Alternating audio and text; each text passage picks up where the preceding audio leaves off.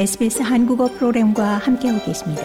sbs.com.au/korean에서 더욱 흥미로운 이야기들을 만나보세요. 연방 노동당 정부가 전임 자유당 정부의 제3단계 소득세 인하 조치를 원안대로 이행할 것이라는 총선 공약을 비롯해서 총 15차례에 걸친 확답에도 불구하고 결국 개정안을 선택한 것은 3월 2일 실시되는 보궐선거 승리를 위함이라는 주장이 제기되고 있습니다.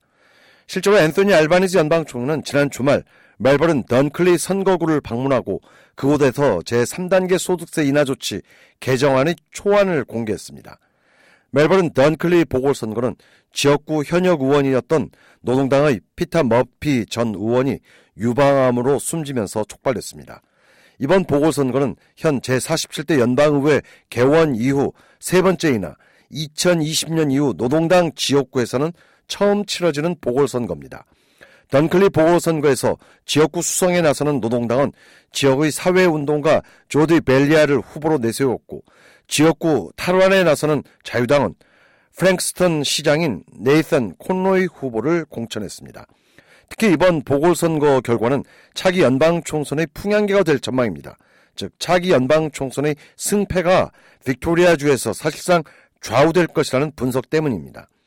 자유당의 중진 브릿짓 맥켄지 의원은 3단계 소득세 인하 이슈를 애써 무시하고 지역발전 공약을 적극 쏟아냈습니다. The coalition will commit $900 million to 50-50 fund the upgrade to the Baxter-Frankston rail line. This is a project that we've remained committed to through thick and thin. 자유당의 브릿짓 맥켄지 의원은 지역의 최대의 현안인 백스터 프랭크스턴 전철선 개보수를 위해 자유당 연립은 9억 달러 예산 지원 방안을 모색할 것이고 이를 통해 빅토리아 주정부와 50대 50의 예산 지원을 가능케 할 것이라면서 자유당 연립은 말만 내세우고 약속을 지키지 않는 노동당 정권과는 다르다고 적극 강변했습니다.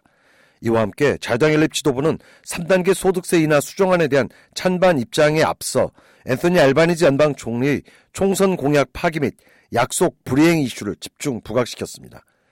수잔리 자유당 부당수도 자유당은 항상 소득세 인하를 추구했고 지금도 그런 입장에는 변함이 있을 수 없다라고 못 박으면서 해당 법안 통과 문제 역시 집권 노동당 측과 협상을 할 것이라고 언급했습니다. But we haven't seen the legislation. We don't know what the Greens will do in the Parliament.